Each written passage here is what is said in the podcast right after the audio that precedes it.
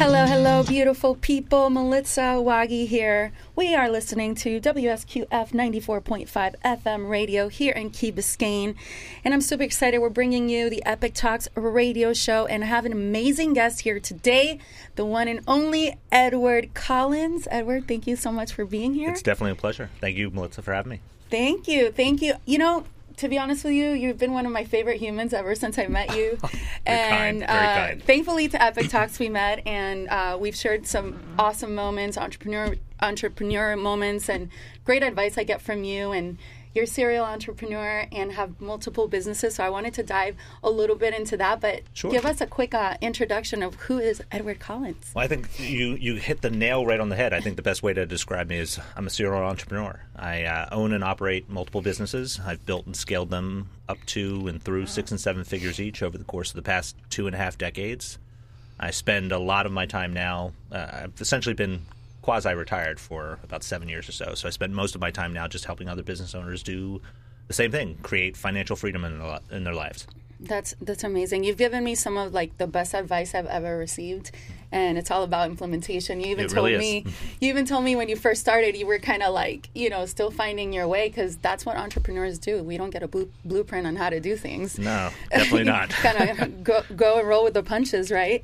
Absolutely. I, we were talking before the show started just about education and the challenges in education, and if you look at the American school system, we're not really given any financial literacy at all. I mean, I think DeSantis here in, in Florida is trying to do, trying to change some of that with regard to financial literacy, mm-hmm. and I'm, I'm still curious to see how that's going to evolve. But ultimately, if you look across the country, there's just a lack of financial literacy at all. Like Definitely. whether that's understanding money, understanding um, how to even file your own taxes, yes. how to, and let alone build a business. I mean, you can go to business school and learn from individuals who only know about what happens in books and yeah. not really learn from people who are actually doing it. I definitely want to dive deep into the whole tax conversation in just a couple of minutes because okay. you are so knowledgeable and you're one of those people that I know hates the IRS. I, so. I hate the entire government, actually, but, but yeah. Bingo! I get to finally say something. um, so, how did you get started in business? Um, what was the driving factor? Well, um, I know it's kind of strange, but my entrepreneurial journey actually started really young, like uh, summer after second grade. Um, I, uh, I, I didn't come from a wealthy family, so my, my, family we all had to struggle really hard just to get up to the poverty line, and that just meant we lacked in everything. So Yeah. I'm fifth of six kids. I have two older brothers, two older sisters, and one younger sister. Um, I lost my father when I was 13, and my mother passed away when I was a senior in, in university. And Wow. but growing up our entire lives, w- the only thing we didn't lack in was love. Like my mom, like her heart was just like the the universe, the Yeah. size of the universe. I just But- got goosebumps you saying that. I didn't know that. yeah. So Wow. um, I can remember uh, this was in the summer of second grade. I can remember going to my mom and asking her for a toy that I saw on TV, and my mom. My mom had two challenges. One, she would say things with a lack of uh, an under lack of understanding around money. Like her, mm-hmm. the the initial response on anything we ever asked for was no, we can't afford it. So mm-hmm. that sense of lack was imbued in us at like literally at birth. Uh-huh. But the one really great trait my mom had is she would always follow that statement up with, "If you want it bad enough, figure out how to get it." So we no, we can't afford it, but if you want it bad enough, figure out how to get it. And I can That's, remember that sounds like the immigrant story. it really is. It really is. And but I, I, I can remember this. I'm going to date myself. I was watching an episode of Dennis the Menace, right? And I he was um, he uh, was running a lemonade stand. I'm like, well, I want this toy. I could do the same thing. So I I opened a lemonade stand across the street from my house in my neighborhood. I actually made money in, in that day. It wasn't a lot of money, but I did something that was really not smart with the money. I took all the money I made and I went and I bought candy with it. I didn't even save it for the toy I had wanted, right? But but here's where the thing the, the And story that gets mind of ours, you know? yeah, right. But the the story got interesting because um, I essentially shared most of that candy with all my friends. And they were asking me, well, how did I get the candy? And I said, well, I have this lemonade stand. And I recruited a bunch of my friends to work lemonade stands with me all around the neighborhood. So I basically started a lemonade stand Franchise. Exactly. and uh, I would make the lemonade. I'd deliver the lemonade around town. Um, How old were you when you did that? that was about, I was about seven years old. wow, that's amazing. Yeah, and um, it was interesting uh, because that that's when I started to realize that I loved the concept of making money. I, I loved what money was. I mean, I took my path took a lot of detours along the way as I as I grew up. I eventually I, I became a newspaper delivery boy. Then I started selling newspaper subscriptions door to door. Um, I worked at a gas station. I mean, I did a lot of different things. Um, but I, in my high school years, I fell in love with this thought of eventually becoming an FBI agent. Uh-huh. So and I was so like in love with it that I I made a decision regarding university with regard to that. I was a double major in history and in psychology. I picked up a minor in political science and a certificate in government service and administration. What was that pivotal moment where, you, where you're like, I want to be an FBI agent because selling lemonade and I then know, I know. working at a It gas was- station. And It was completely a, a, a, you weird watching thing. a show or something? yeah, I was. I I was watching a movie, um, and I just fell in love with the concept of tr- like trying to help people. I Mm. think that was what, what the driver driving factor was, and I was also. Um, intrigued with the concept of military and maybe Uh-huh, doing like a military academy type of thing um, and I, I eventually, when I graduated from university, I my my passion was so in tune with the FBI that I actually went and I started working for the government. I worked for the United States Department of Justice, and uh, I learned really quickly that I hate the government. like I, I, you'd be pretty hard pressed to find someone that dislikes the government more than me. I, I'm very vocal about it because again, I just think so there's why, so many why, challenges. Tell me why is it that you hate it so much? So, um, uh, the area of law that I worked, not n- law, but the area of the government that I worked in at the time um, was uh, INS. So DOJ, INS, the Immigration Naturalization Service. I was in political asylum there, and uh, without getting into too much, because No, go ahead. It's radio. I'm enjoying it, You're, man. you're, you're, you're speaking right up his alley. I'm right Yeah, down my so, alley. Please give me more talk. talk I talk. eventually came up with a methodology for us to improve the operations within government, and I can I, I basically pushed this thing live that I created um, on a uh, on a Tuesday, and by Wednesday I had eliminated like sixty to seventy jobs, and I that morning Wednesday morning the next day, um, my boss's boss's boss walked into my office, and, and I, literally it was my boss's boss's boss You walked into my office. purposely eliminated those jobs? I didn't. I or- didn't. No, no, I didn't proposed do it. Yeah. You proposed it. No, I actually pushed this system live. So I was tasked with doing this thing. Okay. Um, and I did it.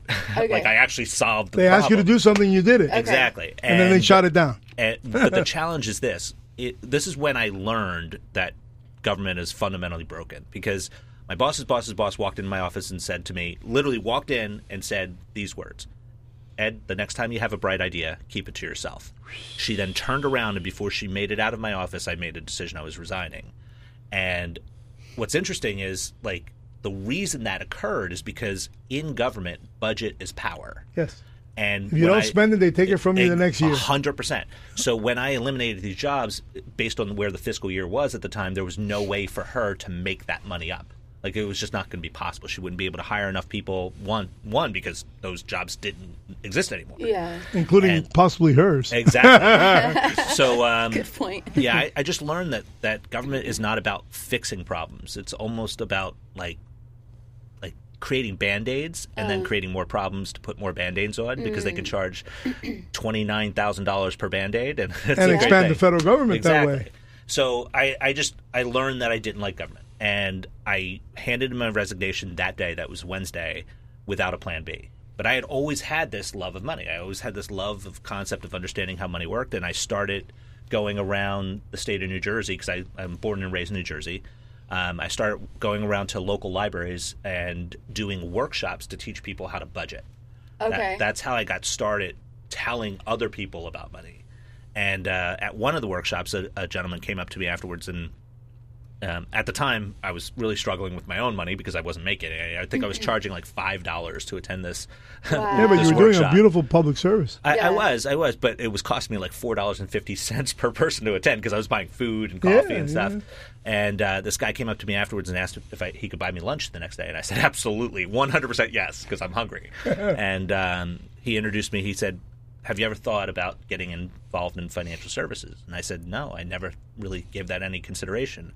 Um, I did a lot of due diligence, thought about it, investigated it, and I started my first financial planning practice as an adult in 1998 And that was like your first uh, entrepreneurial. first business as an adult. But Gotcha. you also came with a lot of gravitas because you're already an attorney. Um, well, I wasn't a, I Not wasn't yet. a lawyer yet, so um, I, I when I went into DOJ, I was just a double major. Oh, that's why I thought of you were an attorney already. Not yet, Okay. not yet. So, um, but I had I had thought I was going to go into law eventually because I again I had a lot of different. No, thoughts you're a my very head. smart guy. You could do um, these things. Well, I don't know about smart, but I, I at least I at least get by. At I was get by. I was giving attorneys credit for for, for Christ's sake. Oh, well, I've, I've been in law school and I've sat down next to a lot of people who I would not categorize as smart. So, Yeah, um, God, I'm so happy. Wait, yeah. wait, wait, wait. That deserves. wait, wait, wait. Standing ovation. yeah. So when you when you look at it, like that journey that I was on, I had I basically ventured into this brand new field, which was financial services and understanding the markets, et cetera. And I was still relatively young. I didn't have a natural network because I I didn't come from money, so I didn't really like rub shoulders with people with money. So uh-huh. I was the poor kid uh-huh. and young, and I'm like, I'm supposed to now tell people how to deal with their finances. So I, I made a decision that I was going to really learn everything I possibly could about the markets and understand how portfolios worked and how stock market and bond market, et cetera, worked. But the ch- and I did. I, I learned a ton. Like I, I, I absolutely do consider myself to be an expert in that area. Um, and I became an expert pretty quickly because that's all I did. T- Almost 24 hours a day, seven days a week. I just studied and read and, and just learned everything I could. But the one thing I didn't learn was how to run a business Okay. and Meet the- payroll. Yeah. to, to to do anything with regard to business and it's almost as if there was a book that exists out there that tells you exactly what not to do i ended up doing everything in those pages because i made pretty much every mistake that could be made when it comes to business mm-hmm. like i don't think there's a mistake that could be made that i didn't make and the first four years of that that business was an absolute failure. And the only reason i didn't fail out is because i'm really stubborn. Like really. And i i didn't make any money those first four years. Uh, in fact i went into debt. I was in debt to the tune of north of $252000. Um, at my low point um, and, and again let me let me put preface this. I think everyone has their own definition of what a low point is and i'm not in any way trying to compare my low point with anyone else's. You know what my low point is? Falling out of a pickup truck, hitting rock bottom. yeah So some people actually oh to the yeah ground. Oh, yeah. And that's physically my situation. 50 Yep. miles an hour, Ouch. land on my head, in bed for a year. not not a good situation That's called rock bottom, boys. Yeah, quite literally, quite here- literally. Yeah. And then I get to be with Melissa Waggy after all that. after getting up out of the coma, all right? yeah So okay, so Yeah. once you hit that rock so bottom, for my rock bottom, I was I was more than two hundred fifty two thousand dollars in debt. I had um, at the at that low point, I had seventeen credit cards, I had seven personal loans, and I had a cou- bunch of loans from fr- family and friends. Um, all of which were more than sixty days past due. And I, it was a Tuesday morning. I had woken up uh, uh, around six a.m. or so is when I got up. I was getting ready for work, and about six eleven or so, so may- someone knocked on my door, and I went opened my apartment door, and there was two gentlemen standing in front of my door, and they were there to take my car. They were repossessing my car, and I can. Rem- it was very surreal. I can remember like the guys standing there. They're saying words to me. It was like muffled sounds. Like I could barely hear and understood what was going on, but I eventually they had a clipboard. I remember signing my name on the clipboard, handing them the key. I remember them putting my car on the flatbed and driving away. And then I can remember like turning around um, to walk back into my apartment. I walked past, um, like I had a kitchenette. I couldn't even call it a kitchen. It was like a kitchenette. And I had this little round table. Um, on the round table were piles of envelopes and all all- bills. Most most of them unopened because I knew what was in it. It was there were past due notices. I was about to be evicted from my apartment, and I walked past this little table with all the envelopes on it and into my bathroom. And I looked at myself right in the mirror, and I just said, "Edward, what are you doing?" Mm-hmm. Because whatever I was doing was wrong. Mm-hmm. And I, at that point in time, up until that moment, I had probably the largest ego because I did really, really well in school without ever trying yeah. like I was just academically gifted, and I thought that that made me smart. Mm-hmm. Um, but there's a big difference between real world intelligence and like academic intelligence. And in that moment, something clicked in my head where I was actually able to essentially just leave my ego in that bathroom. Because when I left the bathroom, I had finally been able to now make a decision that I would reach out to other people who had gotten through or had attained levels of success to which I aspired. Yeah. And then I just started making those outreaches, asking questions. And I still couldn't afford a lot. So I came up with a lot of different hacks of figuring out how to get myself into the right room. Like one of the hacks I can I can remember I was talking about this with uh, another uh, gentleman probably uh, within the past month. We were talking about like our start and like getting getting things going. I can remember like not having any money to go to any like business conferences or anything, like I because I was still in a ridiculous amount of debt, but I, I figured out this hack where if you know where the conferences are being held, you can go to those hotels and just hang out at the bar. Because everyone at the conference eventually makes their way to the bar. uh-huh. And then you could start conversations with people and you could just act as if you were in the conference, like, Yeah. oh man, how did you like that last speaker? What did you take most away from it? And I would just listen. And pretty much anything anyone told me to do, who I believed to have been at a level that was way above me, I just started literally doing exactly what they said. And uh, within the first year, I um, Talk about artificial intelligence. yeah, quite, quite literally, quite literally. And um, How old were you at this point?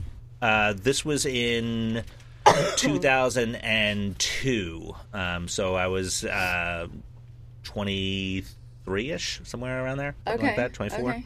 And, You're still um, super young. yeah, I was definitely young, but I can remember um, that f- that w- next year once I started actually getting mentors in my life and actually doing what they were telling me to do, I had broken even for the first time. Like I- I had made no money, but I didn't lose money. Hmm. so. No, I and you were was- able to pay back your I was too. I was on top of top of the world because by the end of the second year after I learned this stuff, I literally had paid off all my debt. So I was in an environment where I I was actually making real money.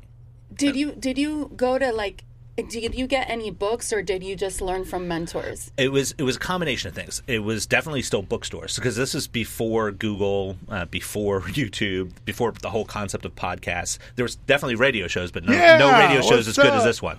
They weren't as good as this one.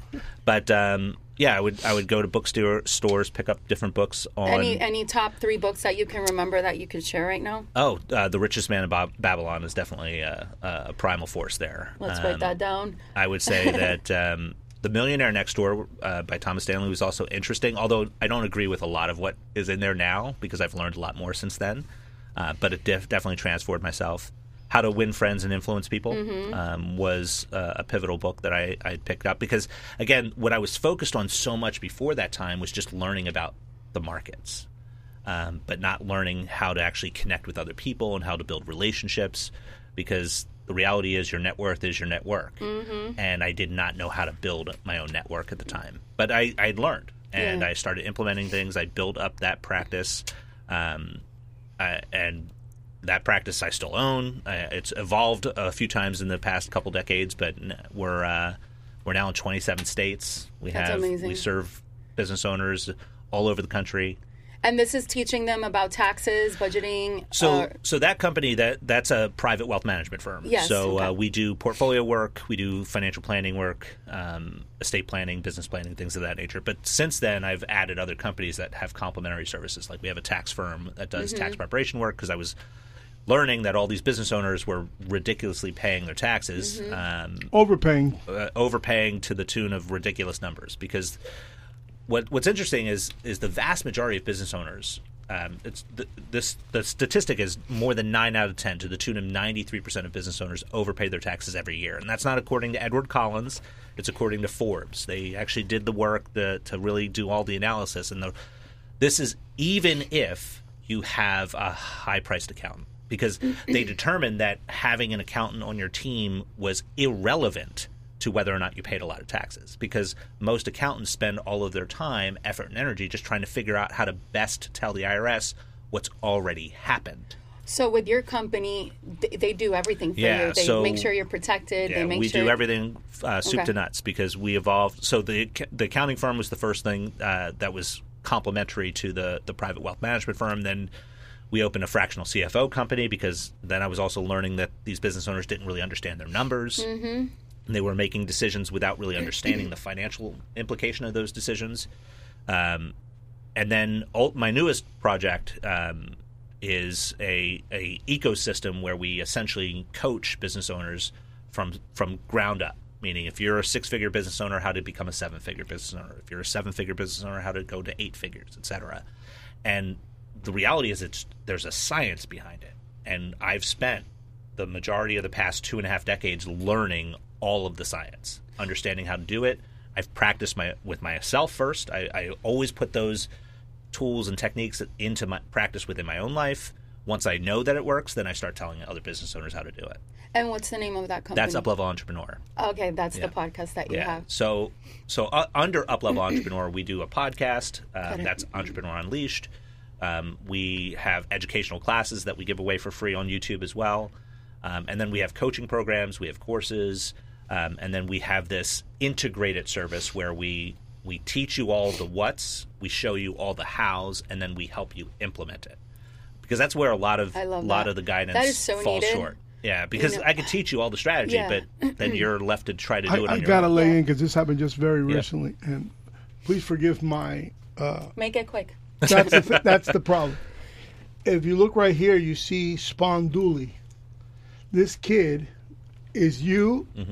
The Lemonade kid is this kid. He's Mm-hmm. Yeah. now a freshman in college, but in Gulliver, he created a teaching program Mm-hmm. using stock market simulator, turned it into a game Mm. where you borrow from the bank, you make trades, and you your your credit score goes up or down, Mm-hmm. or you go bust, and you get a degree at the end Mm-hmm. that is already accredited to college. Yeah, so And it's he- called Sponduli. Yeah, he's he's basically gamified the learning process, and any type of gamification at, goes a long way because we're It we're speaks that language of the kid. yeah we're we're we're creatures of dopamine, uh, re- really. So if you can gamify anything, you can incentivize action toward that event. So if you're you're keeping track uh, at home.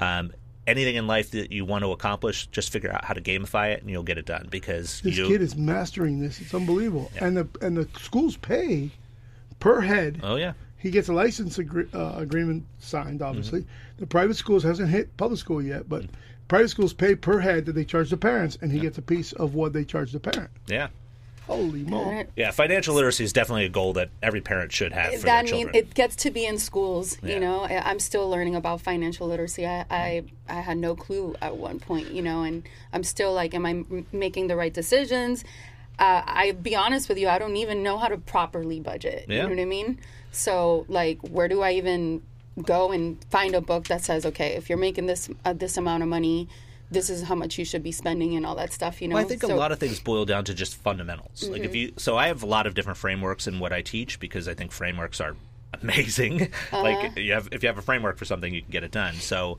um, if you boil th- anything in life down to fundamental principles regarding money, you will almost always make the right decision. Mm-hmm. And so what I mean by that is first and foremost, you need to understand your definitions. I have extremely basic definitions of things. Like when I say something is an asset.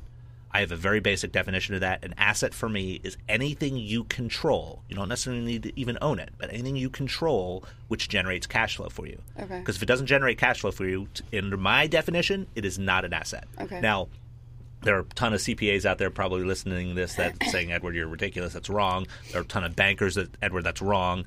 But trust me, it's worked for me for two and a half decades. It's worked for thousands of business owners that I've helped educate about that. If you go into every understanding of an asset with it being a cash flow producing item, you will not go wrong. Because the opposite of that is a liability. A liability is anything that takes cash flow from you.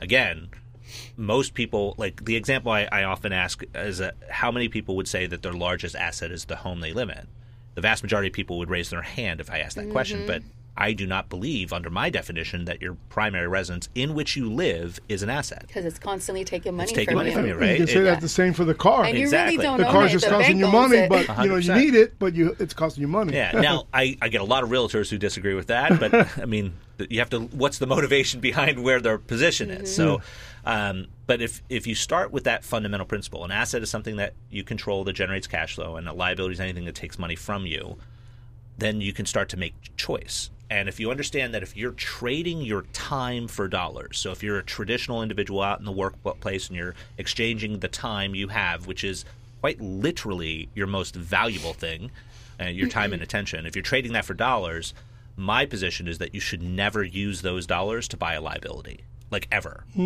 If you were trading your most valuable thing to get a dollar, you should mm-hmm. never buy a liability because it's going to just take more of your dollars from you. Mm-hmm. Mm-hmm. So if any any time you're trading time to get dollars, you should figure out how can you use those dollars to acquire an asset.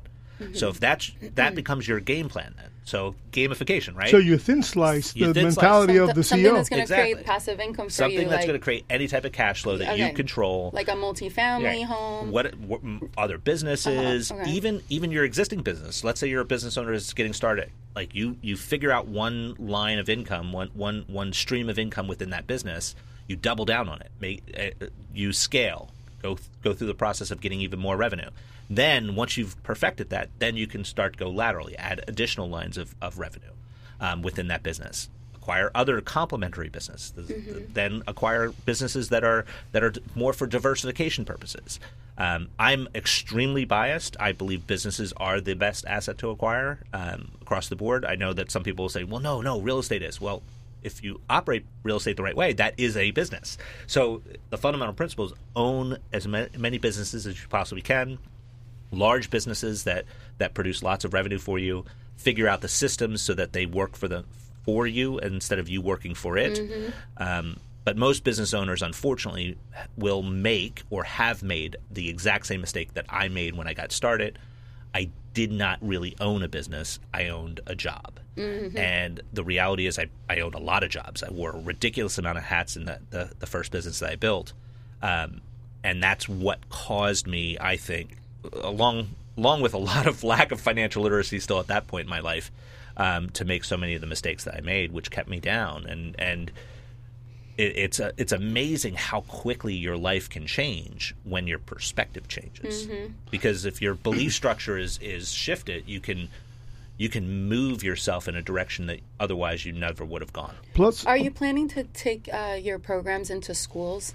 So we've we've been thinking about that. We're actually working on um, an environment for young entrepreneurs right now, like teaching them some entrepreneurial principles. Because again, I think that that's just generally a lack. I've Yeah. been approached by a university to, to do a similar thing for university students um, with regard to financial literacy and entrepreneurism. I think it should start in high school. You Yeah, know, Well, quite frankly, it should start as soon as the child is old enough to to say the word asset. I mean, my my son Ryan, my daughter Victoria, they they both understand these principles. Like if you ask Ryan what's an asset, he'll literally tell you what an asset is. You That's ask him what a liability is, he'll tell you that. And if you ask him for examples, and how old is he? Uh, Ryan's nine, Victoria's seven. That's great. Um, but we, so we've we've basically, my wife and I, Arena and I, have basically decided that you know what, we're not going to fall into the the trap that most people fall into with money being a taboo. Mm-hmm. Because for most people, talk about it. Yeah, Yeah. Mm-hmm. most people won't talk about it at all. They they they'll talk about sex, drugs, and rock and roll before talking about understanding what challenges businesses have. Yeah. Um, and that's the discussions around money are, are going to serve your children way longer than any other discussion you could, you could Absolutely. ever have. I have Nick Sarnicola, our, Mhm, yeah. our mutual friend. He teaches his kids, and they're uh, six and eight, I Yeah, believe. You know exactly. So let me ask you: If you were to lose everything today, Mm-hmm. what would you do in the first thirty days to rebuild?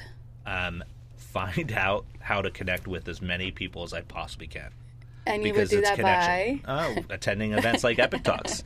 Um, uh, networking events are, are definitely the the right networking events. Let me mm-hmm. say that the right networking events are definitely a, uh, a, an amazing way to invest your time. Mm-hmm. Because I, I, I said it earlier that time is your most valuable commodity. I can prove it to you, right? Mm-hmm. So here here's the proof. Melissa, if if I were to write you a check right now for ten million dollars, and I guarantee it'll cash, how would you feel? I literally, I'm going to write it. I have, I have my. Um, I mean, how I would, would you feel? want, I would feel excited, but I would want to know, like, why are you doing this? Yeah. So my next statement is, uh, I'll give you the check, but you're not able to wake up tomorrow, Oh, I wouldn't take it. right? No. Why? Because waking up is way more worth way more to you than ten million dollars is, right? Absolutely. Every second you have of life is infinitely valuable. Infinitely valuable. But we often struggle so often with dealing with trading the, the infinitely valuable commodity we have, which is time, for a finite valuable commodity, which is fiat currency. And our, our system of currency here in the United States is ridiculously Or broken. material things. Material things like cars, houses, um, stuff in general. Like we like my family and I we went through our bouts where we loved stuff. We, Uh-huh, we collected and gathered stuff all the time, but we've gotten to a point now where we're at such a level of financial freedom that stuff really doesn't matter anymore. And I, I'm truly blessed in that. I'm not trying to to say oh stuff is horrible, but uh, it just isn't as important to us anymore. So we even we don't even give each other physical gifts anymore. Like we, we the gifts that we give each other are gifts of experience. so like we That go reminds me of my father. He, uh, we used to not celebrate birthdays. exactly. My father would say, "Why are we celebrating a birthday? It's only a reminder of the things you did not accomplish Mm-hmm. this last year." Yeah. No That- more I would- candles. I, I don't, I don't know if I would look at it that Yeah, way. I- Nothing has meaning but the meaning you give it. Right? Exactly, Yeah. exactly. So for me, so birthday's a celebration of life, and I'll be partying the entire month. it's May's my birthday. every Let's go. every day that ends in Y is a good day to celebrate. There you Right? go. Absolutely. So let me ask you, um, what has been your biggest challenge in business, and how did you overcome it? Uh, there are so many challenges in business. I think, other than the ones that we've already talked about, I think one of the biggest challenges is getting As- the right team in place. Uh, There you go. As you're Yeah. growing, you're going to Yeah. experience new devils, right? Yeah, I'm a true believer in that. And um, exactly, getting a, an amazing team. Yeah. How, and how do you get an amazing team? How do you it- vet them? it starts off with culture, right? If you're if you're a business owner, the job of establishing culture is your job. Your job is to set the right understanding amongst the team. Like I I, I do a lot of uh, media now. I do a lot of publication. We we're on all the different so- social media channels. I just did a, a post recently, and it was talking about the former um, uh, president of Netflix, and he was he was discussing what Netflix's policy was with regard to their uh, workforce. And he had an amazing way to frame this. He basically said that we never talk about our, our, our employees as being part of our family. We never talk about everyone being part of the family. And so many business owners actually do that. They, they say, oh, we're a family here. We, we care about one another. And he said, no, no. uh, We, we talk about ourselves being a professional sports team. Every member, the, the Must the- win. Every member needs to be an A player because if if I, as the business owner, am hiring someone and who's constantly going downfield dropping the ball, my I have two priorities. The first thing I need to do is I need to figure out how to coach that player up because that is a, the number one responsibility. If you're hiring someone, you're investing in them. You have to figure out can I coach them up and then try to coach them up. But if they're unable to be coached up, then your next priority is to figure out how to coach them out. So you either coach up or coach out. Yeah, you can't really cure the fumble. If Exactly. the person drops the ball, he's got to go. Right. So your job then as a business owner is to, to help everyone understand that they all must be A players, and if they want to stay on the team, they have to continually stay an A player status. That's a Jimmy Johnson uh, mantras. Uh, Exactly. he taught University of Miami players how to win in late in the fourth quarter. Mm-hmm. Yeah. And he read a book called The Flow. Mm. And I don't want to n- mention the author's name because I can't pronounce it. It has like 20 something letters in the. I believe he was uh, like a Turkish last name. Mm-hmm. And he believes that there's something that we all know about each other on a team. Mm-hmm. We look at each other in the eyes that we've revisited this before, Mm-hmm. late in the fourth quarter, and we can do this. And that's those are those miracle UM teams that would be down 15, Yep, 20 points and win. And mindset goes a long way. So if you're instilling in your team the right mindset, you're constantly cultivating the right belief system, the right values. Um, They're going to follow the they, leader. they will. I mean, your job as as the the boat captain, if you will, is to be at the bow of the boat. Your nose is in the fog, right? That's how um, uh, our friend uh, talks about it. Um, when when when uh, Nick Sarnicola basically he, he, he does these uh, Wednesday workshops Yeah, with, yeah. with business Growth owners. Wednesdays, yeah. they're amazing. Yeah. um, he he gave this one analogy once that I love that if, if you're the leader, you're standing on the bow of the boat and your nose has to be in the fog. So even if, though you can't see, you need to be the one po- Mm-hmm. I'm getting pointing that direction as you're forward saying that. and it's um, the truth. it really is. And as a business owner, you have so many different responsibilities, but your number one responsibility is figuring out how to work on the business, not necessarily Mm-hmm. in, in, the, the business. business. Yes. And that's where I made so many mistakes in the beginning. I was working in the business. Yeah, I- micromanaging. I was. I It was feel like I'm. I'm still making mistakes like that. You know, I'm I'm still learning how to uh, navigate the ship. But with my team, like I encourage them. Mm-hmm. I you know say words of affirmation, positivity. We're Mm-hmm. you know we're we're gonna get through this. We get to accomplish this. We get to win. You know. Yeah, I mean, there, there's motivation, um, but the the one characteristic I think is more important is discipline.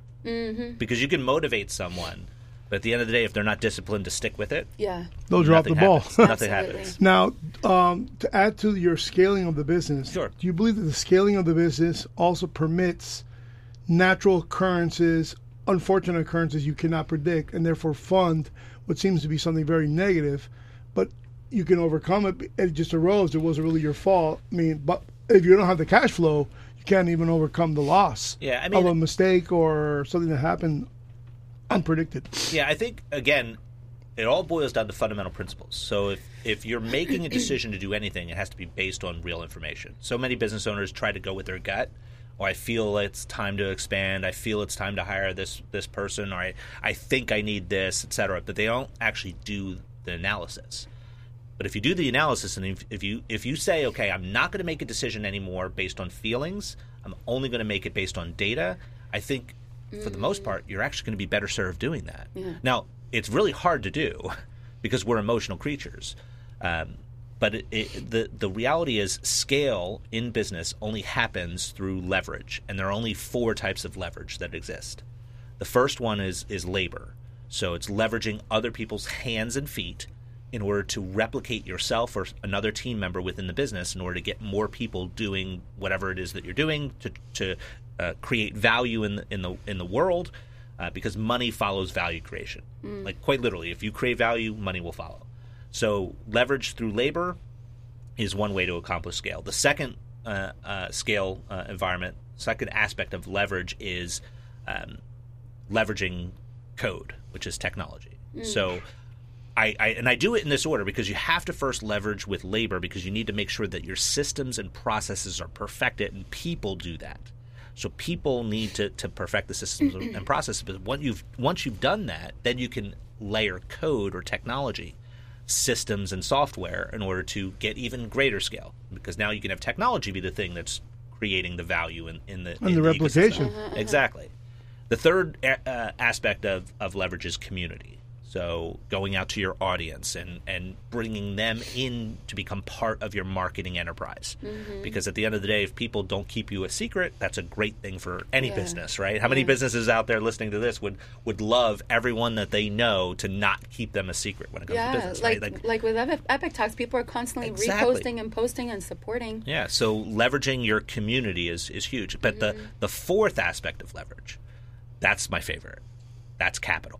That's leveraging Making other money. people's money. Yeah. Leverage other people's money to make money yourself. And there's so many ways to do it.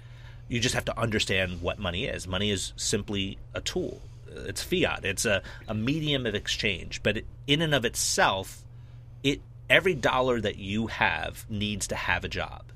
So whether you're getting a dollar from the, someone else or you're earning a dollar yourself, you have to put that dollar to work, and mm-hmm. it should only have one job. It should its job should be go make more more, dollars. Yeah. um, because if you don't give the dollars you have a job, those dollars will become someone else's employee, and you don't want that. You want the, those dollars to be your employee. Yes. Um, but the leverage of, of, of capital is amazing because it in our in our system, the way we have it right now, if you don't learn this leverage uh, concept through capital, you're the one who's ending up footing the bill. Especially when you don't understand the whole tax code, et cetera. But money flows um, through action. So if you create action, you, you do things within business, you create value, you have the ability to, to leverage other people's capital. And in doing so, you get economies of scale because more dollars that exist, the more things that, that can happen for you and your business. I love that. So much juicy information. like I feel like I could pick your brain all day long. Let me ask you, what is the most common mistake business owners make in their journey? Again, I, I think it's learning, education. yeah, it's education. education. So Absolutely. y- you need to, to understand that there are fundamental laws that exist. Mm-hmm.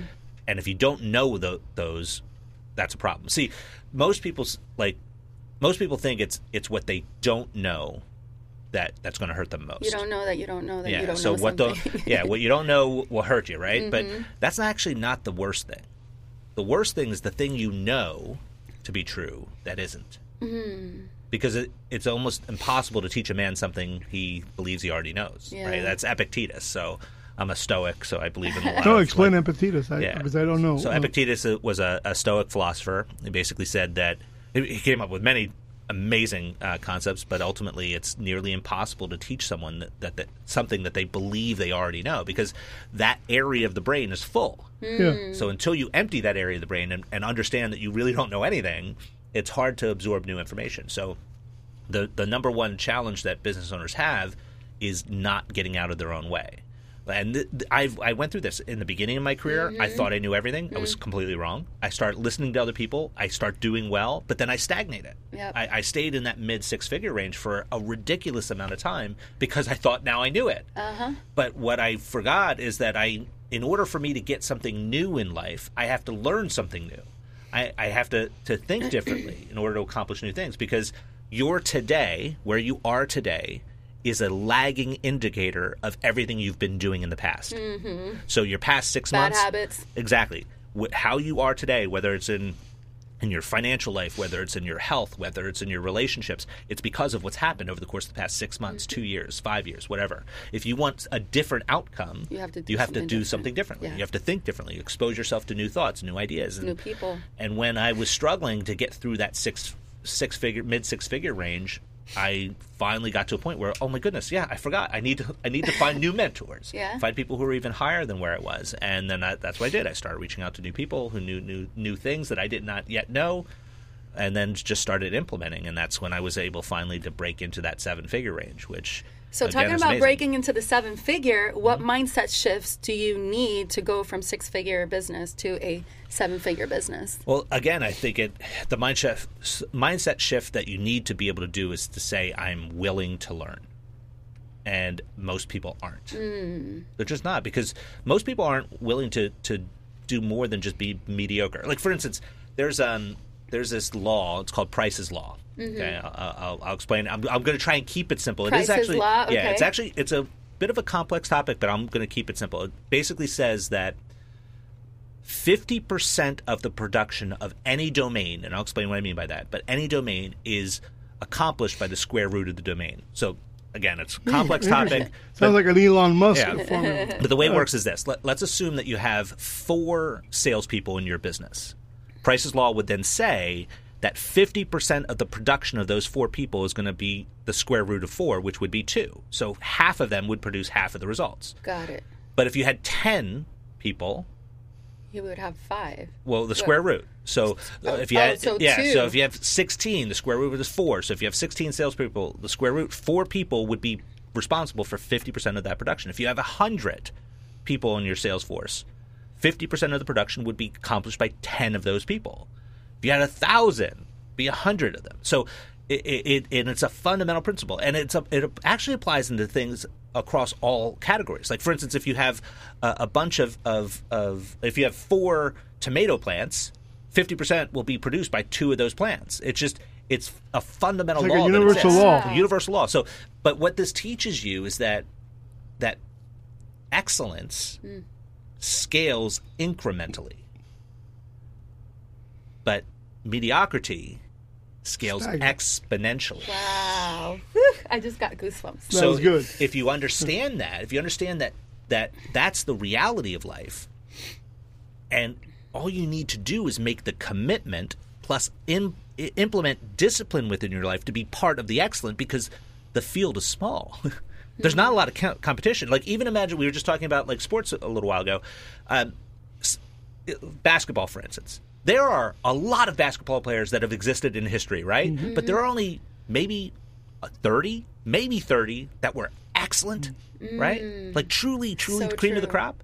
So the reality is, if you make make the commitment to yourself and then implement discipline within your life to be excellent, it's not you don't have a lot of competition. Mm-hmm. Like if you want to be the best cake maker, you don't have a lot of competition. Mm-hmm. Just do it.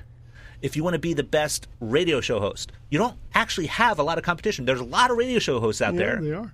but how many are actually excellent? Uh-huh. Make make the choice to be excellent because you don't have you don't have to you, you- you're not not fighting a lot of people Mm-hmm. in order to distinguish yourself. There's a lot of people that would probably be listening right now and saying, "Well, it's easier said than done." Oh, absolutely. right how do you how, how how do you get to shift that mindset for me what i've noticed is once i make that decision it's like a flip a switch like once i said this is what i'm doing for the next 30 days nothing is going to stop me that is when I'm the most productive. Mm-hmm. When I set a goal. Not like, okay, like I'm just gonna wake up at eight o'clock in the morning or seven o'clock or five o'clock. I like waking up at four thirty in the mm-hmm. morning, getting to the gym by five thirty. Like my my workouts are already done, right? And when I stay consistent with that, because I said I was gonna do that for two, three, four weeks, mm-hmm. I have the best weeks. Well, I, I think there are a lot of things you can do in order to make that happen. The first thing is you have to understand that a goal without a date is just a dream. Like, so you have to actually Ooh, put Emmitt time. Smith. Yeah, exactly. In his speech at um, Yeah. Hall of Fame a speech. date. Hall of Fame. just a. Exactly. You need you need to put spe- specificity to goals in order to make them real goals. Mm-hmm. Yeah. Napoleon Then- Hill talks about this. exactly. Yeah. So add specificity. The next thing you have to do is you have to do. I mean, that's it. Just boils down to, it. and Execute. that's that's a discipline issue. Yeah. They're all outcomes are the product of action. Mm. So if you do not act, you will not get outcome. Mm-hmm. Now, granted, the type of action you do will inform the type of outcome you get. So Mm-hmm. it's the quality of the action too. So you need to commit to figuring out, well, what should I be doing? Yeah. And the easiest life hack in the world is modeling those who you want to be like. Mm. Just model it. Plain Because you don't have to impl- you don't have to invent something new.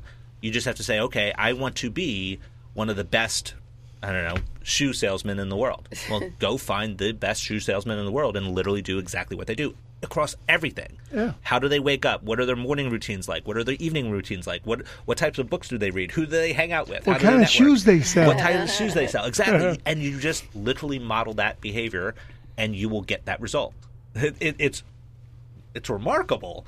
And uh, I, one of my one of my friends looked at me the other day because we were talking about taxes and reducing taxes, and I, I gave him a few strat- strategies, and he looked at me and said, "Edward, you're a magician." And I said, "No, it's not magic. It's math. You just have to understand everything in life is math." And if you if you know something to be true for someone, that means it could be true for you all you need to do is figure out how to reverse engineer it. And I talk about that very specifically. I talk about things you know to be true. Like, for instance, I don't know if it's possible for a human being to get to Pluto because no one's yet done it, mm-hmm. right? So mm-hmm. I can't I can't teach you the reverse engineer. Well, someone's steps trying to do get it. to Mars. Yeah, someone's trying to get to Mars, but no one, no one, no human has yet set foot there. So, so that we know. But at the end of the day, if if your goal is to get to thirty thousand feet, I can reverse engineer that because it happens every day. People fly on planes, right? So if it's a possibility, all I need to do is reverse the engine, reverse engineer the steps it takes to get there, and then you have to be willing to do what it takes to get there. do the not work. everyone is. Not, not everyone is. Yeah, if it's a possibility, then you have to reverse engineer, so it's a probability. Exactly, and then you have to do the reps, right? I mean, this is um, one of our other friends, Christine. Um, she's she's an amazing health um, fitness expert and and guide and coach. And we were talking uh, about a month ago, and she was talking about this concept of the reps matter. Like you have to do it. Like you you could go to the gym and you can exercise really hard one day, but that's not going to get you the result Every day has you have to, do be- it every day for months, to three months, yeah, four in months order for the results to start. Um, and that's that's where discipline. That's why I said if the if you have to pick one particular character trait, discipline's Mm-hmm. the one you want to try to, to, to focus on and, and hone. She posted that today. She's like, discipline equals self love. Yes. When you love yourself so much that you want to accomplish something for yourself, it's Mm-hmm. discipline. And this is what I'm going to do, and I'm going to stick to it. And I'm going to tell other people so they can hold me accountable and hold myself accountable. And what do you think? Um, this is one of the um, one of the things that entrepreneurs are lacking. You know, uh, to take their businesses to the seven, eight figures is the the lack of discipline. I, I, definitely would say it's, it, that's a huge issue. Yeah. Um, I think the other issue is it's just not important enough to them. Yeah. I mean, for for most people, you have to recognize this. Is it important to you? And if it's not, that's fine. I mean, Mm. I'm not I'm not trying to tell anyone how to live, but Yeah. I'm, I'm I am saying if you want to live a certain way, you have to be willing to do certain things. Mm. Like you Yeah, it's like have those uh, easier said than done. Those Exactly. people just don't want it that and much. I'm perfectly fine with that. Like, I, I'm I'm okay with you being mediocre if yeah, that's your choice. That's your choice. Yeah. What would you say are the most basic business skills that six and seven figure business owners don't have? Well, I think the first one is being willing to sacrifice who they are now to become the person they want to actually be. How do you think they were able to get to six figures and seven figures without that? Sometimes it can happen by accident. Yeah. I mean, you you can you can create such perfection in skill set that the marketplace will pay you money for the skill set you have, but you usually cap out. So the whole solopreneur environment. Mm-hmm. I mean, you can make money. You can definitely make six six figures as a solopreneur. I Mm-hmm. know a ton of solopreneurs who are in the the high actual 6 Mm-hmm. figures. They're one person really doing just one thing. They've perfected their skill set to the point where the the market will trade dollars for that skill set.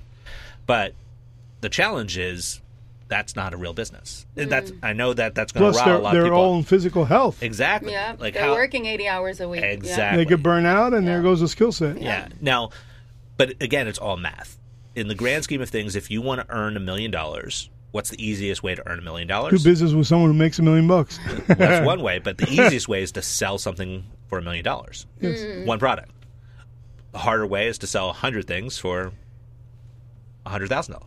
Or, or, or, Or t- ten, 10,000 yeah, ten thousand $10,000, dollars, yeah. and and so on and so forth. I mean, it, it all comes down to to just figuring out what it is you want to do. But if you want to leverage, which I think that that's one of the hallmarks of a real business is that they've engaged in one or more of the four qualities of leverage.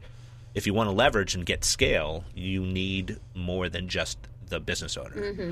Now, that doesn't necessarily mean you need other humans because you can leverage code. Now you have AI, you have you have AI. software. There's so many different things that that, that Yeah. you can you can do, but again, it's all it all boils down to value creation. If you are able to bring value to the marketplace, money follows, Mm. and money is in, infinitely abundant. Yeah. because I can, I have the ability to just create more value.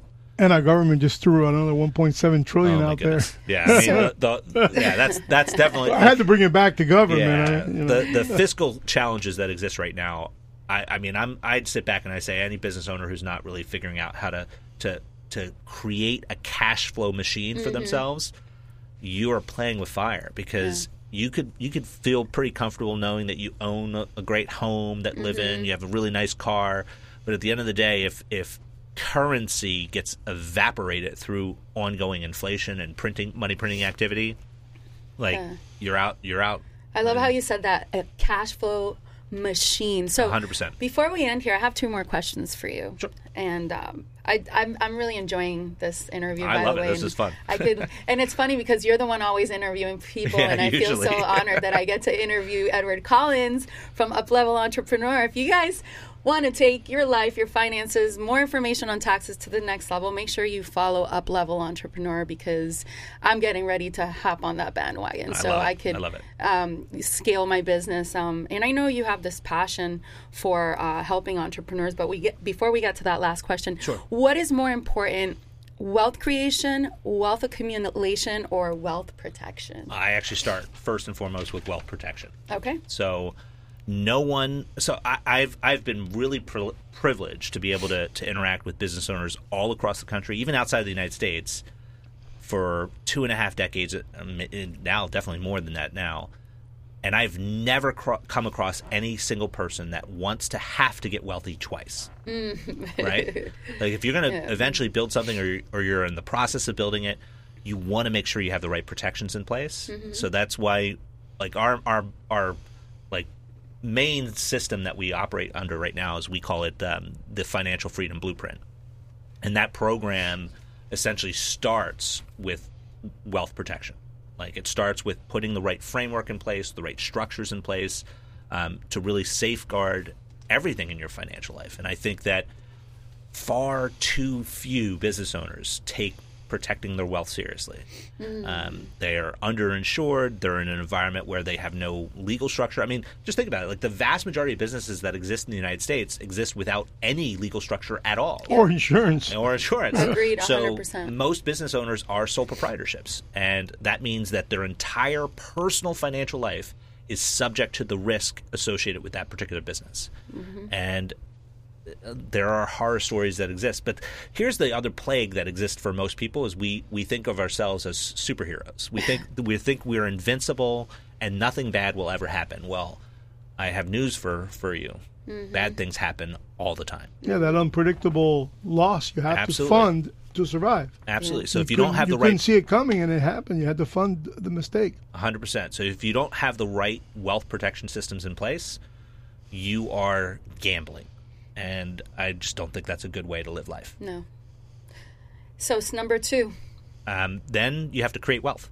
Okay, wealth creation. Yeah, so you, if you're putting in an order wealth protection first, then wealth creation. And there's lots of different ways to create wealth. But again, it comes from the concept of understanding some fundamental principles. Like, for instance, it, financial freedom is usually the thing that, that most business owners like will key in on. When I'm whenever I'm giving a talk and I'll, I'll use the phrase financial freedom, everyone like perks up because I think that most people want financial freedom in their life. I mean, if you have to fight for any freedom in the world, you want to fight for financial freedom because it leads to all other freedoms. It leads to freedom of mobility, freedom of health, freedom of education, freedom of new income sources. Absolutely, 100%. So, how do you actually create financial freedom? Mm-hmm. Well, I have a very, very simple formula, and I'll share it. But I here's the thing: I guarantee most people will ignore it because it's so simple. Financial freedom is this: it is free cash flow greater than your daily needs and wants. So if you have free cash flow in your life that is greater than the daily needs and wants, which your daily needs and wants is like literally what you're spending to mm-hmm. live life each and every month. Yeah. If your free cash flow is greater than that, you exist in a state of financial freedom. But the mm-hmm. vast majority of people who achieve that are achieving it from what I refer to as uh, the perspective of richness. Like they are rich. Now, granted, being rich is way better than being poor. Mm-hmm. I don't know. I don't care what anyone says. being rich is way better than being poor. Um, but being rich means you are the one who's generating that that free cash flow. You're it's your activity. It's something you're doing. It's your freedom. Exactly. But but I don't want you to be rich. I want you to be wealthy. Hmm. being wealthy is existing in that same state of free cash flow greater than daily needs wants, but free cash flow is no longer generated by you as an individual. It's generated by the assets you've accumulated mm-hmm. over life. Yeah. So we talk about um, in wealth creation in, in our financial freedom blueprint. Um, we talk about the concept of of figuring out how to master this formula and put it into practice, and that comes in that that third pillar, which is wealth accumulation, um, which is what we refer to as compound asset acquisition. So. in in pillar two, which is the wealth creation environment, I'm I'm teaching business owners essentially how to plug all of the profit leaks that exist in business because it's remarkable. Everyone asks me, Edward, how can I make more money? I, I say, well, we want to start with you keeping more of the money you're already making. Mm-hmm. Like, so the biggest profit leak tends to be taxation. So we talk a lot about tax strategy, and there are a ton of, of tax strategies out there. I mean, there are over 400 tax strategies that exist really for business owners in general. I use about 74 on average a year. That's way overkill. Most people don't need that. Um, it, the the fundamental five. There are five foundational um, tax strategies. I think every single business owner should have. In fact, they apply to every business. Doesn't matter if you're a butcher, a baker, or a candlestick maker. The, these fundamental five work across the board. But you have to do them. You have to put them into practice. But if I teach you how to save more money, meaning if but for the knowledge that I give, you would have given more money to the IRS. So mm. if, if I didn't teach you this, you would have given it to the IRS. If I teach you this and you keep it, I want to teach you what to do with it. Because I don't want you to use the money that you're saving now to go out and buy liabilities, which is what most or people big, do. Or big birthday party. Or big birthday party, consume it. They elevate lifestyle. Uh, there's plenty of time for that. What I'd rather you do with that savings is figure out how do I acquire an asset with it or, or a series of assets mm-hmm. with it. And over time, each and every year, now you have more and more cash flow. You have more and more because uh, if you're acquiring assets, those assets again, remember my definition, it's something you control that generates cash flow. Mm-hmm. So now it's your your business plus another asset that's generating cash flow, and then I layer on more tax saving strategies, which means at the end of year two, you have even more money to buy more assets. Mm-hmm. And over time, over ten years, you accumulate fifteen or twenty different assets. That absolutely replaces your need to, to work. Now it's all about choice because that's what financial freedom really is. Mm-hmm. It's about mm-hmm. having choice. Do I need to, to, go to work? Do I need to do X, Y, and Z? Or do, can I just choose not to? Mm-hmm. I mean, we, my family and I, we went away at the end of the year. Um, we went to uh, the Maldives for a couple weeks. Then we went to, uh, we ended up celebrating Christmas there. Then we ended up uh, going to uh, Dubai afterwards, and we were there for a few weeks. And we celebrated the New Year there.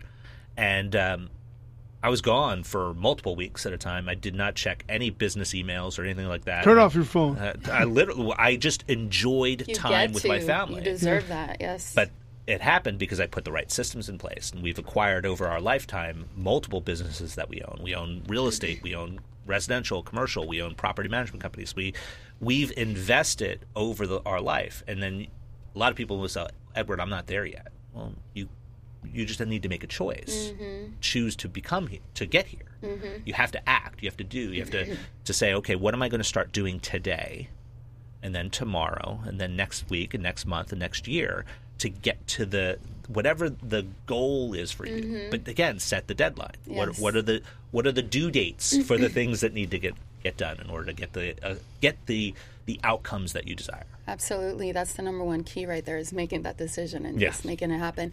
I want to acknowledge you because uh, you have a true passion for helping entrepreneurs. And um, I know you're an extremely busy man and, and you have multiple businesses. And anytime I've had a question, you've actually taken the time to either call me or have a meeting with my team. So I just want to acknowledge you for who you be, who you are, how much you've impacted my life in the short amount of time. And I wanted to ask you this final question. Why do you focus and why are you so passionate on helping, you know, entrepreneurs that they want to focus on loving, financial freedom, helping others? Why do you focus on that? because I just think that the people are so much better at improving society than government is, mm. and if I can help, Wait, wait, wait, we have another moment. if I can help, if I can help create financial freedom in the lives of more entrepreneurs out there, that means there are more people who are on my team. Yes. And uh, again, I, I just think that the government is not a good steward of the resources that we give it each and every year. And I just think you, you as an individual business owner, are so much better with dealing with your money and putting it to work locally within your own community. Um, People over government. you you you take care of the things you you have way better than anyone else will. So why would I give why would I want to personally give that to someone who's not even local to me, doesn't even know my name, yes. um, to make decisions with it that I would never have chosen chosen to make with with my own money. Like it's just ridiculous. And the f- the the fact that there is no financial literacy requirement to become a representative in any government, let alone our own. Yeah. Um, i that's telling. Yeah. Because that, that just means that the people who are making the decisions are not necessarily the ones who are best equipped to do so. I love that. Thank you. Thank you so much. Thank you for being here. It's definitely been a pleasure. Thank you. yes, absolutely. And where can people find you? They can pretty much find me across all of the social media platforms. Uh, my Instagram is at Edward Collins underscore upleveled. Um, we, you can find me with the same handle on TikTok, uh, YouTube. Uh, we have multiple channels. Uh, we have Entrepreneur Unleashed, which is our podcast where we sit down and have conversations with uh, other business owners. Uh, we have another channel on YouTube which is called Uplevel Entrepreneur. Um, that's where I just literally teach a subject. My, my team will ask me a particular question, and I'll just teach a subject, teach that subject for the day. Um, all of that, everything that I just shared is free. Our our Facebook account is Uplevel Entrepreneur LLC. Um, and we just give out free information because again I, I just believe in, in trying to give as much as I possibly can um, and hopefully make people better for it. There you go. So there's no excuses. You want to up level your business, take your business from six figures to seven figures, from seven to eight, learn about tax strategy, keeping more money to yourself instead of giving it to the government. Um, you have a free platform with this amazing human being. So much knowledge that he shared today. And, And uh, if you're yeah. interested in getting a free class, I also have a free class up right now. It's called thefinancialfreedomblueprint.com. so it's the T H E financialfreedomblueprint.com. They go in that, and I just talk about tax strategies and, and such. So if you're a business owner in the United States and you're tired of, of tipping the IRS, tipping the IRS. um, definitely check it out. Awesome. Well, thank you. And I will see you tonight at Yes, Epic, Epic Talks. Talks. For those Epic of you Talks, listening, definitely. Epic Talks is the number one entrepreneurship monthly event here in South Florida where you get to connect with other amazing uh, individuals, business professionals. And every single month we have different speakers on different topics. And tonight is Epic Talks Presents the Future of Artificial Intelligence. So it's going to be at 7 p.m. at the Savoy Hotel in South Beach. And I look forward to seeing you all there. EpicTalksMiami.com. Boom. Awesome. Thanks so much. Thank you.